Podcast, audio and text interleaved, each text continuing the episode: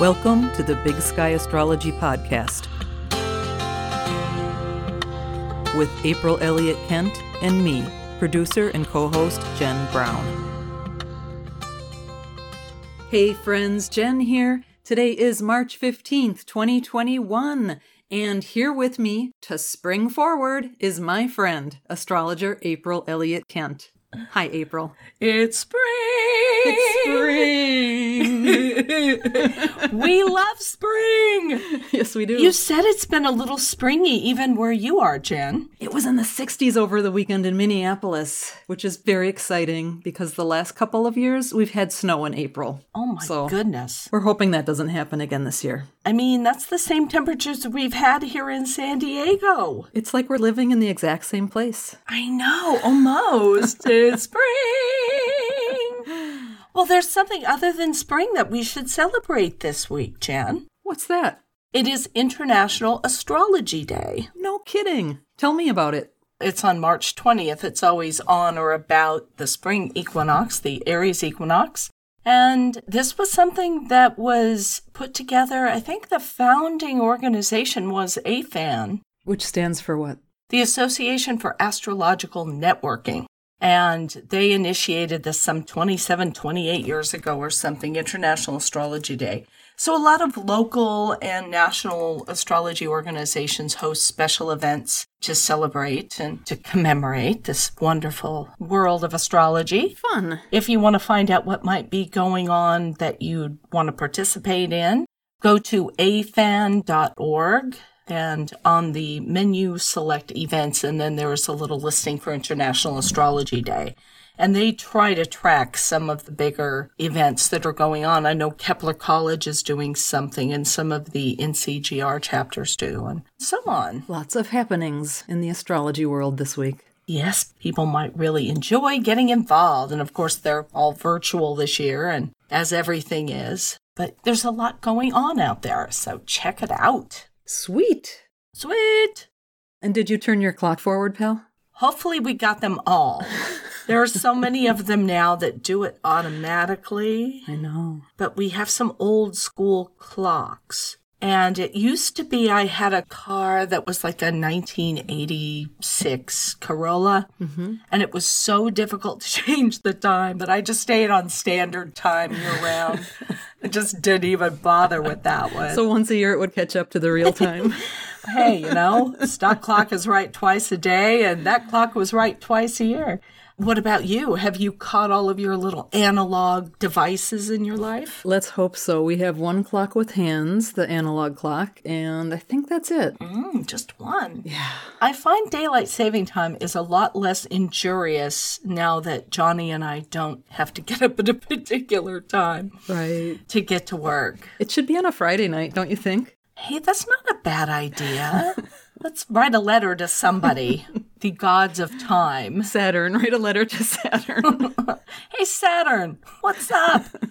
well, my pal, it is the week of the Aries equinox, and we have a certain amount to say about that. But where shall we begin our episode this week? well, Mercury enters Pisces this week. That's what we're going to talk about first. Mercury will be in Pisces for the next 3 weeks. Enters on March 15th at 3:26 p.m. Pacific Time and will be there through April 3rd. Mercury is moving from an air sign to a water sign, from a sign focused on logic to a sign focused on emotions, from a fixed sign to a mutable sign, From a sign in which it's exalted to one in which it's in its detriment. So it's going from one of its very strongest signs to one of its weakest. right on. The two of us are both having some Neptune aspects now. So, what are some of the downsides, do you think, of Mercury entering Pisces? It can be a challenge to get words out. Neither of us would know anything about that, Jen. With Neptune encroaching on our Virgo planets, we're having a devil of a time with that. So, yeah, what would you say? Well, Mercury is about the way we both collect and share information. While it's in Pisces, Mercury collects information from the ether. It's let's put it this way. If Mercury in Pisces brings home something from IKEA, they are not going to look at the instructions as they're trying to put it together. And somehow they get there, but they like to work their way through it a little more intuitively. That's great. And this would be true too for people who have Mercury in strong aspect to Neptune. Sometimes they would prefer to collect information, use information in that way. The first thing that Mercury is going to do while it's in Pisces is it'll make a sextile aspect to Uranus. That'll be more towards the end of the week on March 21st at 4:35 p.m. Pacific time. Mercury sextile Uranus is an innovative combination.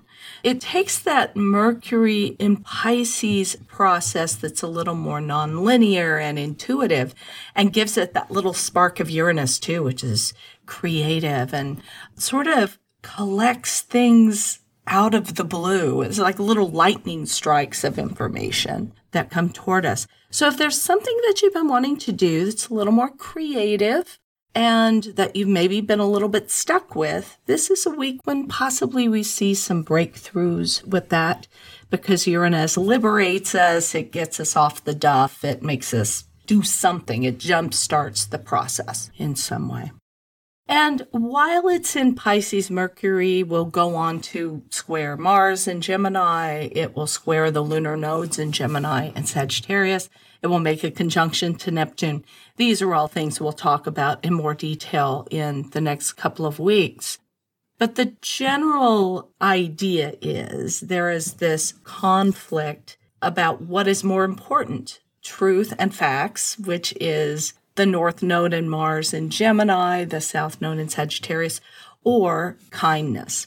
And it reminds me of that saying that's been attributed to a lot of different people, which is before you speak, ask yourself, is it true? Is it kind? Is it necessary? Does it improve the silence? That's a really good question for Mercury and Pisces time. Yes and very good too to temper the really strong intellectual flavor of Gemini and Sagittarius. And this reminds us that there's another dimension to this. It's not just about speaking the truth, which especially with Mars and Gemini can come across a little bit harsh sometimes. This is think a little bit, temper that with some kindness and put yourself in the other person's shoes. The missing mutable sign in all of this. We've got Gemini, we've got Sagittarius, and we've got Pisces represented. We're missing some Virgo. So the Virgo would be the dimension that puts information to a practical test before it speaks. That is the is it true, I guess, part of this of this configuration. Mercury Pisces gets there. It could take a minute or two. and then Uranus kicks in and goes, That's where you go. Yes. Thank you. I mean, some people might be missing Virgo, but you and I certainly are not. So no, we're not missing it at all. It's taken the last train to Clarksville. We just oh. feel we don't even need our Virgo planets at the moment. Well, Mercury's been in Aquarius for a long time, so this will actually feel maybe a little bit different because I think it was early January when Mercury moved into Aquarius. It was the end of January. I remember, it was January 30th. Oh, no, that's when it went retrograde. That's when it went retrograde. I think it was like the 6th or the 8th or something like that that it went into Aquarius. Mm, so it has been a while. Mm-hmm. Yeah, whenever Mercury goes retrograde in a sign, I mean, usually it's going to be in that sign a lot longer than usual. It will definitely be a different flavor. And this year, Mercury is retrograde in air signs, so we have a little bit of a break with the Mercury retrogrades until he hits Gemini. Yeah, and Mercury going into Pisces and eventually squaring Neptune can work a little Mercury retrogradish anyway. Yeah. All right. Next up this week, Sun and Venus have been traveling pretty close together, and this week they will both make sextile aspects to Pluto. On different days, the Sun will sextile Pluto on March 16th, 11:26 a.m. Pacific Time, and Venus will sextile Pluto a couple of days later on March 18th at 10:20 a.m. Pacific Daylight Time. And both of these sextiles take place on the same degrees of the signs of Pisces and Capricorn. The sun will be at 26 degrees 23 minutes of Pisces. Venus will be 26 degrees and 25 minutes of Pisces. So I guess what we're trying to say is it's activating the same Sabian symbols and so we'll sort of take them together. here as we talk about them. The Sabian symbol for the Sun and Venus at this sextile to Pluto is 27 Pisces, a harvest moon. And the Sabian symbol for 27 Capricorn is a mountain pilgrimage. These are both symbols that I have a great fondness for. They are nice. I think with both of these planets connecting with Pluto, there's the opportunity to go deeper to see who you really are and determine what you really want. Who you are is the sun portion, what you want is Venus, and the going deeper always is Pluto. The harvest moon to me is a symbol that talks about extra light in the darkness. So it's extra insights. It's the ability to go deep and see, really see what's happening inside yourself, also within your relationships, because it's Venus. A mountain pilgrimage is a symbol that refers to a challenging climb, and a challenging climb can show us what we're made of as we're testing our limits, as Pluto always does.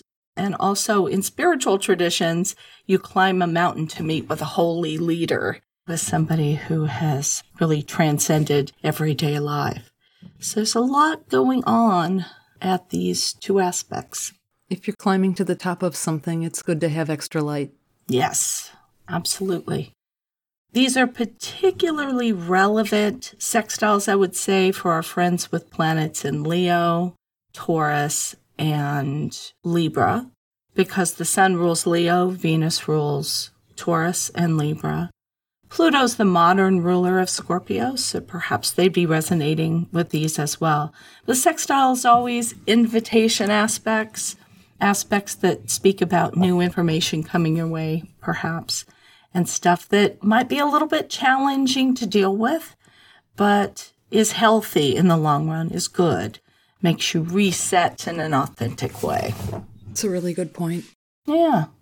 So what's up next, pal? Next up, we have the Sun entering Aries on March 20th at 2:37 a.m. Pacific Time. This brings us to the vernal equinox in the northern hemisphere and the autumnal equinox in the southern hemisphere. So the sun's moving from water to fire, from emotion to action, from the last sign to the first sign of the zodiac.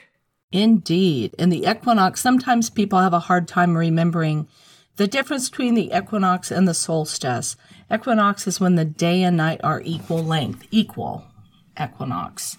And that happens in the spring and the autumn. And you know that from your own experience. You know that the days are not as dark as they were here in the winter. And this process really goes quickly between the winter solstice and the spring equinox. And we're noticing it here that we pick up extra daylight every day. Maybe for people living in San Diego, it goes fast. But for people living in Minneapolis, when you're getting snow in January and February, it can never go fast enough. Those are the longest two months of the year. I hear you there. Yes. And as you said, it's the beginning of spring here up north, autumn in the southern hemisphere. Spring is the time of year when we have to break the hard, compacted soil of winter and prepare it to receive the seeds and the new growth that we're going to, you know, see for the springtime. So you look to where zero degrees of Aries falls in your birth chart, and we'll link to that post that I have on my website because that's like the energetic new year spot for your chart. That's the house of your chart that describes the areas of life in which you are bold and pioneering and unafraid where you really like a challenge, you really enjoy testing yourself. We're all getting kind of our real new year, our astrological new year during this week. And we go into this in great detail in our equinox episode that is exclusively for donors to the podcast. If you'd like to become a pod pal, go to bigskyastropod.com, kick in $5 or more, and you'll not only get access to the equinox episode that will be coming out a little bit later this week, where we kind of do a three month look ahead at what's coming up with the transits, but you'll also get three more solstice and equinox episodes. You get a year's worth. So join us if you would like. And a bingo card. And a bingo card. we cannot overemphasize how excited we were by this bingo card. So we hope you do enjoy it. We offer it in fellowship. We do. We absolutely do. And I just wanted to quickly mention to people that what we're going to do is send all of our donors an email with instructions about accessing the special episode. And very often these messages will go in people's spam folders. So if you haven't received that email with the link by March 20th, certainly go into your spam folder and see if you find it there. If you don't, shoot me an email, april at bigskyAstrology.com, and I'll get you sorted out. Good idea. Yeah. So not only is the sun going to enter Aries this week, but of course so does Venus, because again, they're moving together hand in hand in the sky. So the very next day on March 21st, 7:16 a.m. through April 14th, Venus will be in Aries. We find Venus between the sign of her exaltation, which is Pisces, where she does some of her best work, and then its ruling sign Taurus, which will come next as of April 14th. This Venus in Aries, it's ruled by Mars, and Venus has a little harder time just relaxing and enjoying life when it's in Aries. There's nothing wrong with it. It just struggles to do Venus things because Venus is more hmm. just about enjoying yourself and having a good time and enjoying the things that bring you pleasure. Mars is always a little more focused and a little more assertive and wanting to move forward and do things. It's a lot more motivated, a lot more compelled to do things. That makes sense. Yeah. Now, I think that when Venus is in a particular sign, it tells too about the things that we're going to enjoy during its season while Venus is in the sign. I think we tend to enjoy Aries things while Venus is in Aries. Sports, exercise, exerting ourselves, competition even. There can be more conflict than usual in relationships, but that can be a good thing because it tends to be the kind of conflict that clears the air. Again, it is Venus. Venus is a benign symbol and it will bring positive things if you even give it a little bit of room to do that. Now, this can become a problem, of course, if the arguing or conflict becomes too intense or goes on for too long. Then you're establishing a bad precedent and a bad pattern in a relationship. But generally speaking, I think Venus going into Aries between its happy places of Pisces and Taurus is not so bad a thing sort of kicks us out of our comfort zone a little bit. Yeah, and we've really been lacking the fire element in the skies, except for when the moon moves through every now and then. So it'll be nice to have some drive, maybe a little more motivation, a little fire. Yeah. With the sun and Venus now in Aries.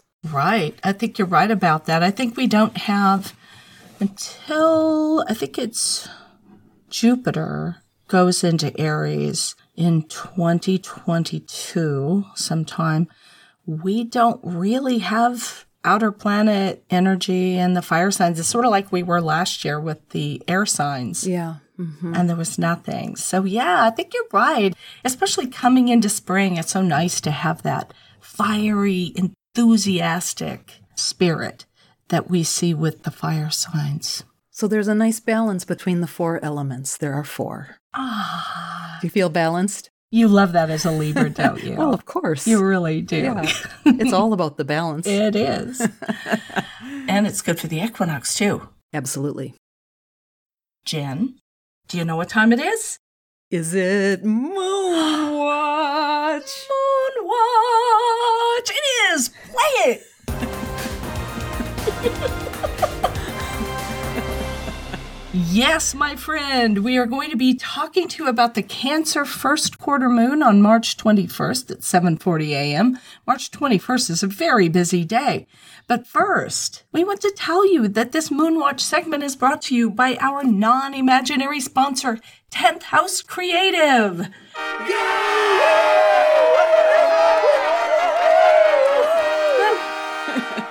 Well, what a pleasure it has been over the past month to tell you about Mina Habibi and her good work with 10th House Creative.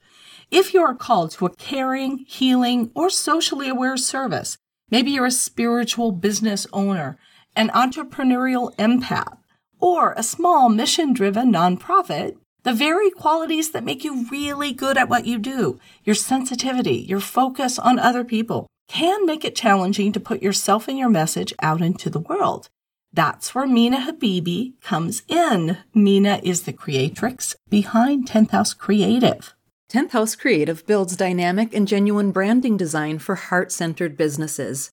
Whether you need a functional and down to earth website, maybe you need a great logo, or some engaging and genuine brand photography, 10th House Creative collaborates with you to create branding that speaks to your audience. Now more than ever, the world needs you and what you're offering. And 10th House Creative is here to help you be seen. Mina uses her intuitive vision and strategic reflection to boost your visibility so you can play big and shine bright, which this Leo completely endorses.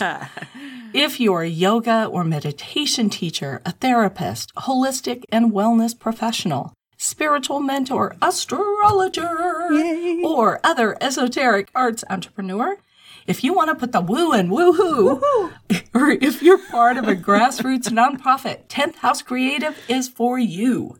To learn more about Mina and find out about working with her to make your business shine, visit her website, 10thhousecreative.com, and follow her on Instagram at 10th House Creative. Please note, 10th is spelled out, it is not the numbers, so it is T E N T H H O U S E creative.com. I will link it in the show notes. Mina, thank you so much for your sponsorship over these last four weeks. We really appreciate it, and I hope that everybody gets a chance to check out the wonderful work that you do. Me too. All right, then, back to the moon watch already in progress. Yeah, tell us about this first quarter moon and what this means for us. This is the first quarter in a phase family that began with the solar eclipse last June, June 20th or 21st, depending on where you are. 2020, the solar eclipse that was at zero degrees of Cancer. I know we talked a lot about that at the time. I'm not sure which episode it was. We did, and I will link it in the show notes. Thank you. Mm-hmm. And as always, our episode on eclipses, unboxing eclipses, episode five, is a good one. That's a great one to mention. Yeah. The energy of the first quarter moon is always to initiate action. Sometimes when we feel stuck with something, the best thing to do is anything. You just have to get the ball rolling in some way. Clean one drawer. Yeah, clean one drawer. Just get it moving. As April's mom would say. As D. Elliott would say, for sure. that is the energy always of a first quarter moon. Where have you been stuck and wanting to do something, but feeling really, oh, it's hard to get moving?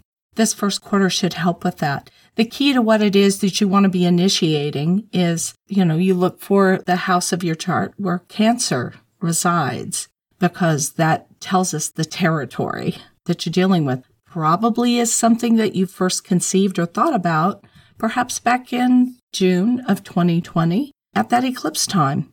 Think about that and look back to that. They'll tie together, perhaps, is what you're saying. Yeah, we see that connection there.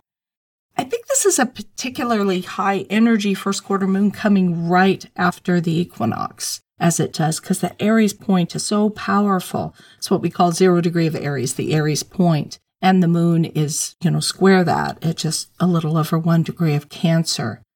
This is one of the better first quarter moons of the year, probably for taking action, initiating, getting the ball rolling, getting out of your funk. She said as she glances off into the distance. I know. Longingly. Defunkify yourself is what we're saying here. Well, I was telling you before about some work projects that I've really wanted to get going on, and it's yeah. been really hard. I think while Mars was in Taurus, especially, it's a sign of inertia, Taurus. And once it gets going, you can't stop it. But getting it moving, it's kind of like picture a car that's stuck in the mud mm-hmm. and it's, you know, spinning, spinning, spinning its wheels. And this is finally a moment, I think, where we can give the car a big push and get ourselves out of the mud. Yeah, I like that. And get moving. Sisyphus finally rolls the boulder up that hill. Yes. And then it'll probably roll backwards again and smash us a little bit, but that's the nature of these things. April, I noticed that all of the planets are smushed into one half of the chart. Is there anything that would be helpful for folks to know regarding that? It depends on where that falls in your chart. If you look at the houses between Capricorn and Cancer, that's the half of your chart that all of this energy is going to be in. So from Capricorn, Aquarius, blah, blah, blah, through Gemini and Cancer. Yeah, just know that section of your chart has a lot going on. Mm-hmm. And depending on where your natal planets are, maybe they're all there too. Yeah. And you're getting a lot of conjunctions and squares, or maybe they're on the other half and you're at a place where you're going to be balancing things out. It's really individual from person to person how this works out. But just know there is a great concentration in every chart in one half of the chart. Totally. Well, speaking of getting things moving, we also have a wonderful trine between Mars and Saturn, also on March 21st at 7:35 p.m. Pacific Daylight Time, 10 degrees and 33 minutes of Gemini and Aquarius. Mars has the energy and drive, and Saturn guides the energy and drive so that we can be very productive. And that's an aspect you and I share in common, Jen. Yes, this transit is brought to you by Team Mars Trine Saturn. Exactly. And ours is in Earth, which is a little bit of a different energy, but it's the same general idea. If you're a person who has a hard time controlling the shadow side of Mars, and in particular right now, Mars as it moves through Gemini, which can be arguing, saying unkind things, driving too fast, too recklessly, missing important details because you're in too much of a hurry, I think Saturn will really help by slowing you down just enough that you're watching what you're doing. And if you need to accomplish something that requires a lot of mental energy and discipline and focus, this is a really good time for that. Do your taxes this week if you're living in the US. At last, the time to do the taxes, although Mercury and Pisces could make it really oh. interesting, but that's okay. You'll instinctually feel your way through your taxes. Totally. Yeah, but that's good advice, actually. And I'm needing to do my taxes, so I'm going to take your advice there, Jen. Perfect. This is an aspect that's strongest, let's say one degree either side of that exact moment on March 21st. Mars is the faster moving of the two. So we say the faster moving planet is applying to the other planet, the slower planet. Yeah. And will you say what applying really means for people versus separating?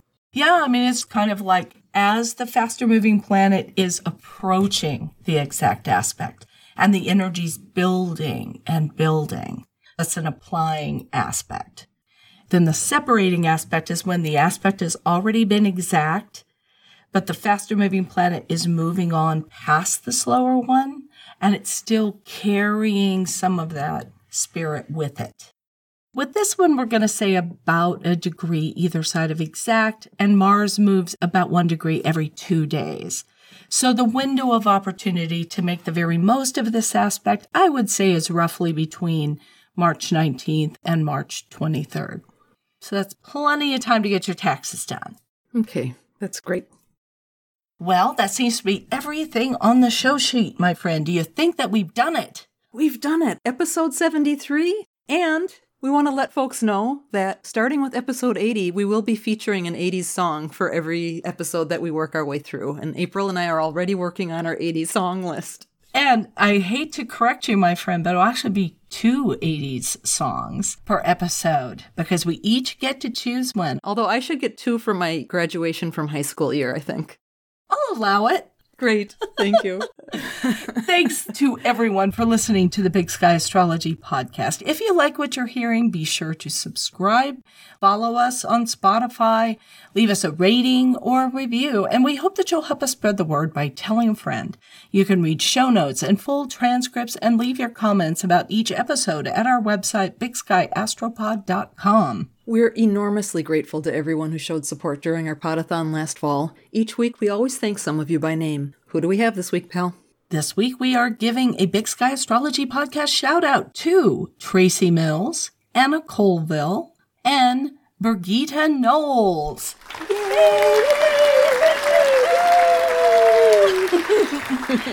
now, Tracy, I know, resides in one of my favorite cities, New Orleans. Oh, I love New Orleans. I wonder what it'd be like to live there. I always kind of fantasize about it. Beignets and I love that you know, city.